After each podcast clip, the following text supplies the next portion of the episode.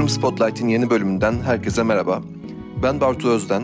Bu bölümde Bilkent Üniversitesi Uluslararası İlişkiler Yüksek Lisans bölümünden Spektrum yazarı Deniz Kaptan'la birlikte konuğumuz Bilkent Üniversitesi'nde yarı zamanlı öğretim görevlisi Çağlar Kurç. Çağlar Hoca ile birlikte Karabağ'daki Azerbaycan-Ermenistan Savaşı ile birlikte iyice dünya gündemine oturan insansız hava aracı ve silahlı insansız hava aracı teknolojilerini ve bu teknolojilerin güncel sonuçlarını ele alacağız. Ee, Çağlar Hocam hoş geldiniz.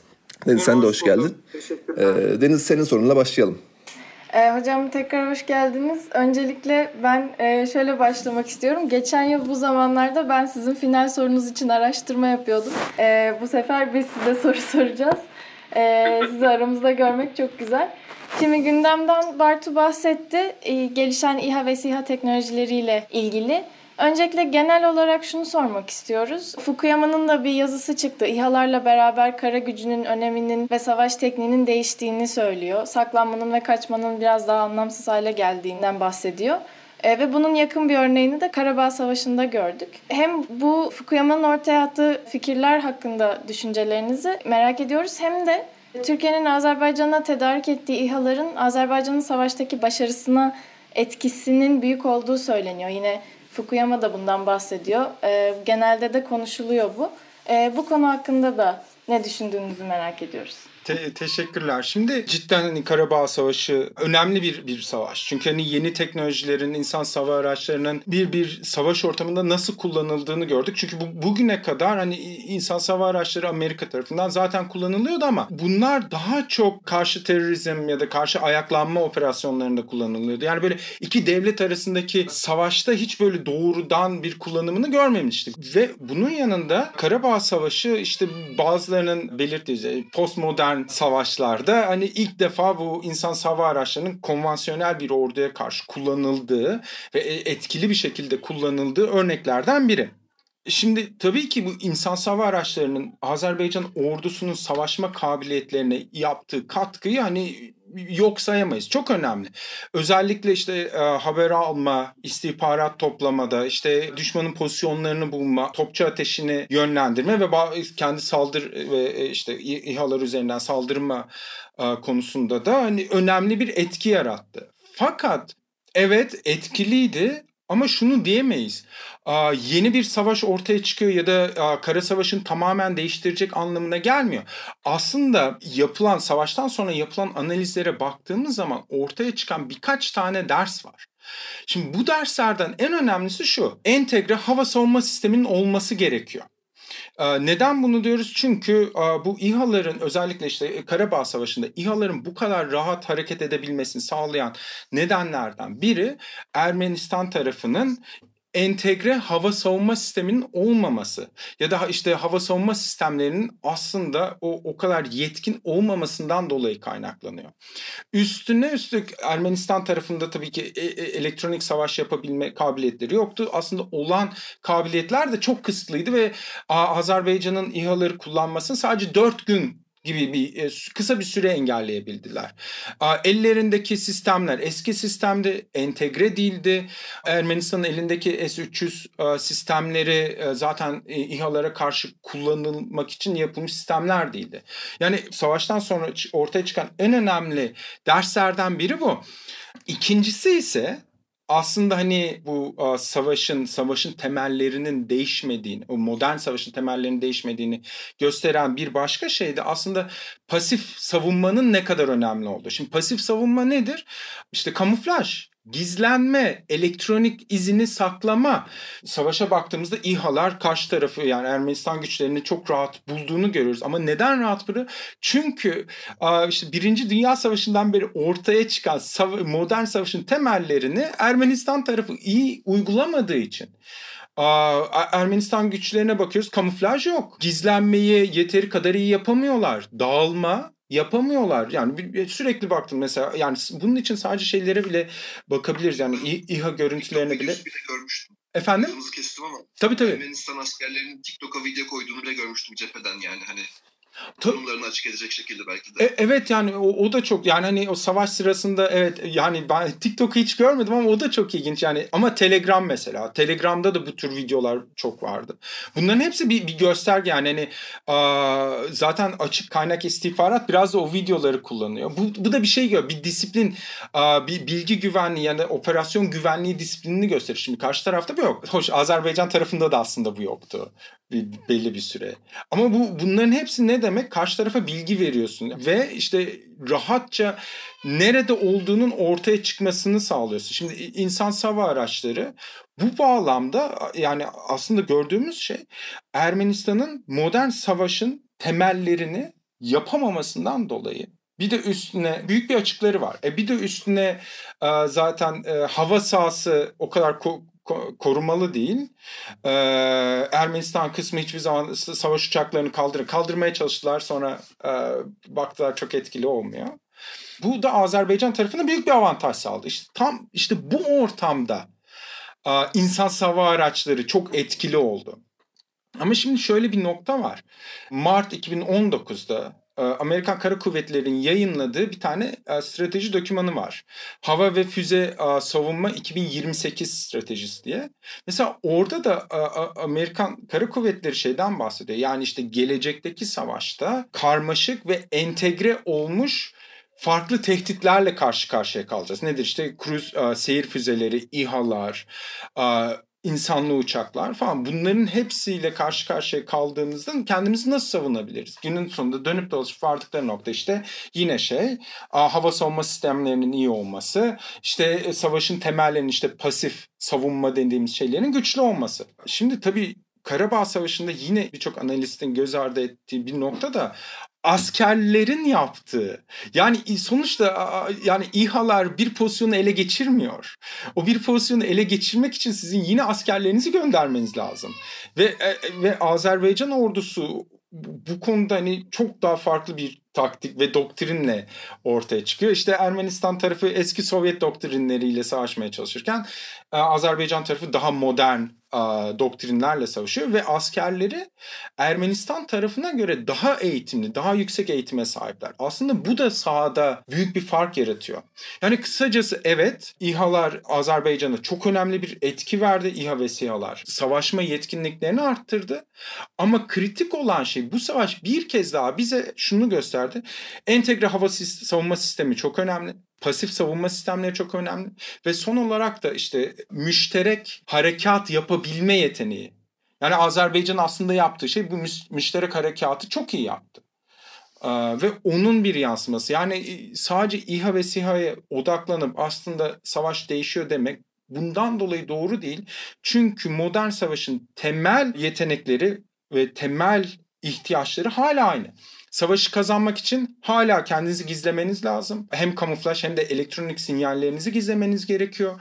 Aa, müşterek harekat yapabilmeniz gerekiyor. Derinlikte savunma yapabilmeniz gerekiyor. Ve aslında bu savaş bize bunu tekrar gösterdi.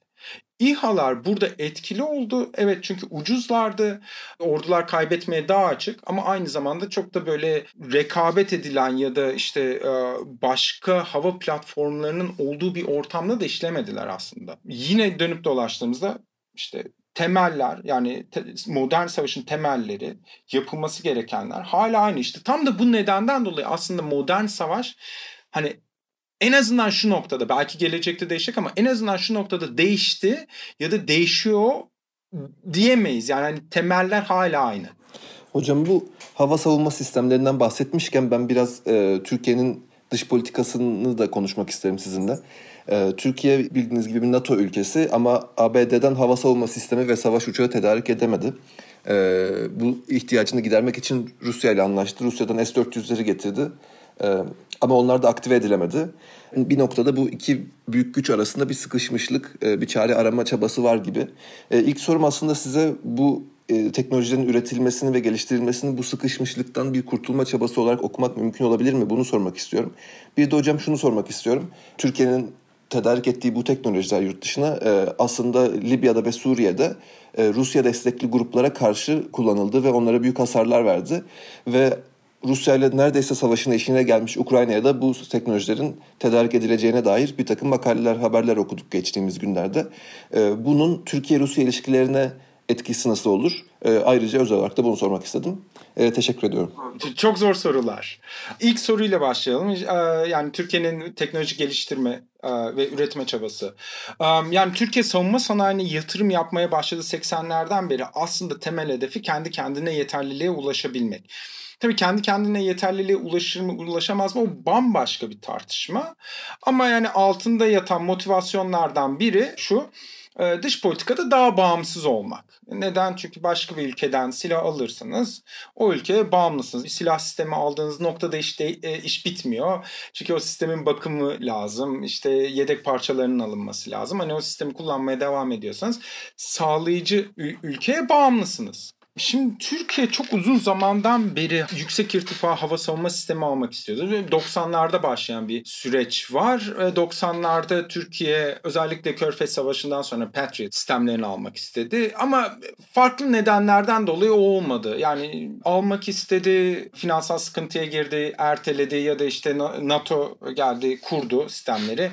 NATO kurduysa tamam bizim almamıza gerek yok denildi. Öyle farklı nedenlerden dolayı Türkiye almadı, alamadı. Son dönemde ise aslında Türkiye Patriot sistemi alabilirdi. Patriot olmasa bile Avrupalıların önerdiği Eurosom'un önerdiği Sam, SAMTI sistemini alabilirdi. Çünkü işte e, Türkiye'nin başlattığı bir tane yüksek irtifa hava ve füze savunma alımı vardı, projesi vardı, Teloramids. Şimdi mesela Teloramids'te birinci sırada Çin sistemi geldi. ikinci sırada Avrupa sistemi. Üçüncü sırada Amerikan sistemi geldi. Şimdi Çin sistemi zamanında tabii diğerlerine göre daha ucuzdu. Ve Çinler işte başta şeyi e, yani yüksek teknoloji transferi önermişlerdi. Tabii sonradan başka işler oldu. Türkiye vazgeçti ama mesela o noktada Türkiye aslında ya Eurosam'a gidebilirdi ya Patriot'a gidebilirdi alabilirdi. İhale iptal edildi çünkü Çinler yani e, hükümetin e, açıklaması Çinler beklenilen seviyede teknoloji transferi vermemiş olmasıydı. Ondan sonra takip eden süreçte aslında yani tam olarak da hala bugün bile aslında e, tartışmaya açık olan şey Türkiye'nin Rusya'dan S-400 alıp F-35 programından çıkarılması oldu. Yani çok çok yani o da o da kritik bir dönüm noktası. Şimdi Türkiye e, bu Teloremis ihalesi iptal edildiğinde aslında ilk İsmail Demir'in yaptığı açıklamalardan birinde şunu diyordu. Biz kendi hava savunma sistemimizi geliştireceğiz. Neden? Çünkü kendi hava savunma sistemlerini geliştirir, geliştirilirse ne Rusya'ya bağımlı olacaklar, ne Avrupa'ya bağımlı olacaklar, ne de Amerika'ya. Aslında evet yani günün sonunda bu teknoloji geliştirme, savunma sanayine yapılan yatırımların bunun hepsi o işte Türkiye'nin üzerindeki bağımlılıkları kırmak üzerine.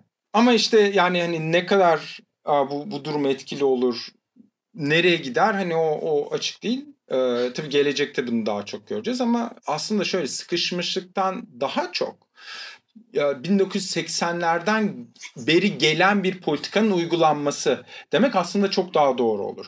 2000'lerde hani Türk savunma sanayi bunu çok daha hızlı yapmaya başladı. Çünkü hani e, temeller 80'lerde ve 90'larda aslında temeller atıldı. Yani şimdi S-400 sistemin alınması tabii Türkiye için başka bir sıkışmışlık yarattı. E, bu sıkışmışlık da şuradan kaynaklanıyor. Olay sadece sizin bahsettiğiniz gibi um, uçağın alınama F-35 programından çıkarılmak değil. Türk savunma sanayinin özellikle Amerikalı şirketlerle olan ilişkileri e, zedelendi. Avrupa şirketleriyle olan ilişkiler de zedelenmiş olabilir. Ve bu da aslında Türk savunma sanayinin gelişimini kısa dönemde olumsuz etkileyecek bir şey. Çünkü savunma sanayinin gelişmesi bu yabancı şirketlerle ortaklıklar üzerinden ilerliyordu uzun zaman. ama ileride yani uzun dönemde ne olur onu göreceğiz. Yani şimdiden onun hakkında yorum yapmak çok zor.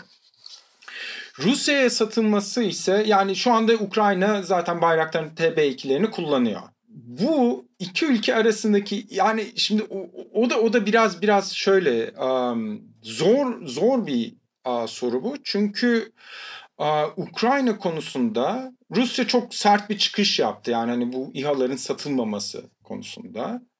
Ama yani zaten Türkiye hali hazırda satmıştı. Sonra işte bizim yakınlarımızda uçurmayana döndü olay. Ama o mesela iki ülke arasındaki yani Libya'da olanlar ya da Suriye'de olanlar değil ama Ukrayna'da ol, olabilecek olanlar iki ülke arasındaki ilişkileri kötü bir yere götürebilecek seviyede. Yani günün sonunda şuna bakmamız gerekiyor. Rusya neye ne kadar önem veriyor? Ukrayna meselesi Rusya için çok daha önemli. Hani Libya'da olanlardan ya da Suriye'de. Yani Suriye'de zaten hani Rusya kazanmış bir pozisyonda. Libya'da yani Ukrayna ile karşılaştırdığımızda çok önemli değil ama Ukrayna çok çok temel ve o ilişkileri bozabilecek seviyede. Eğer Ukrayna bir şekilde Türk Türkiye'den aldığı silahları Rusya'ya yani doğrudan Rusya'ya karşı kullanmayacak tabii ama hani ay ayrılıkçılara karşı kullanırsa o bir o büyük bir sorun yaratabilir iki ülke arasında. Ee, hocam peki şimdi cevabınızın başında aslında biraz yeterlilikten bahsettik. O noktada da şunu sormak istiyorum. Entegre hava savunma sistemlerinin aslında bu İHA ve SİHA'ları engelleyebileceğini de e, konuştuk. O zaman yani Türkiye'nin e, bu noktada İHA ve SİHA'lara yaptığı yatırım ki yeterlilikle ilgili ben yani kendi kendine yetebilmeyle ilgili e, strateji dersinden de hatırlıyorum. Hem finansal hem zaman olarak çok fazla şeyin harcandığı bir e, ciddi bir yatırım yani zaman açısından da finansal açıdan da. E, dolayısıyla bu entegre hava savunma sistemlerinin yaygınlaşması e, ne kadar hızlı olur? Mesela e, Türk İHA ve SİHA'larının kullanıldığı coğrafyalarda özellikle. Yani e, Amerika'nın mesela bu konuda önceden davranıp bir rapor yazmış olması e, akla yatkın geliyor. Ama e, genel olarak bu konudaki yani yatırım yapmak için doğru bir alan mı? E, ne kadar süre e, gidebilir bu ve bir noktada boşa çıkabilir mi? Yani çok çok iyi soru. Beni, beni çok zorluyorsunuz. Şimdi şöyle yani zaten bu bu silah geliştirme yani silahların ya da silah üretiminin doğasında bir bir bir diyalektik var. Yani saldırı silahlarıyla savunma sistemleri arasında. Yani bir ikisi de sürekli biri diğerinin etkisini azaltmaya çalışıyor. Yani o yüzden mesela Karabağ Savaşı'nda gördüğümüz şey aslında büyük bir sürpriz. Ama buradaki soru bu bir daha tekrarlanabilir mi? İşte asıl sorulardan biri o. Şimdi bütün dünya fark etti. Yani çıkarılan derslerin arasında bu var. Entegre hava savunma sistemine ihtiyacımız var. Özellikle hani yükselmekte olan güçler, orta güçler, küçük güçler bunlar herkes fark etti. Yani entegre hava savunma sistemine ihtiyacımız var. Ama burada daha ilginç bir nokta var. Büyük güçlere baktığımızda Amerika, Rusya, Çin bunların zaten entegre hava savunma sistemleri var. Ve bütün aslında bu ülkelerin drone geliştirme programları bir noktada Avrupalıların da ama daha çok Amerika, işte e, Rusya ve Çin'in drone programlarına bakarsanız onlar karşımızda e, entegre hava savunma sistemi olacak. Karşımızda güçlü bir e, hava kuvveti olacak ve bu ortamda biz nasıl İHA'ları ve SİHA'ları kullanabiliriz diye zaten çok uzun zamandır düşünülüyor. Ve tam da bu nedenden dolayı e, ister Amerika olsun, e, gerek şey olsun, Rusya olsun, gerek Çin olsun bunların hepsi dikkat ederseniz SAV İHA'lara yatırım yapıyor. Bunları geliştir. Amerika çok uzun senelerden beri yatırım yapıyor aslında işte tam da bu noktada yani büyük güçlerin yatırım yaptığı şey aslında entegre hava savunma sisteminde bu İHA'ları nasıl çalıştırabiliriz?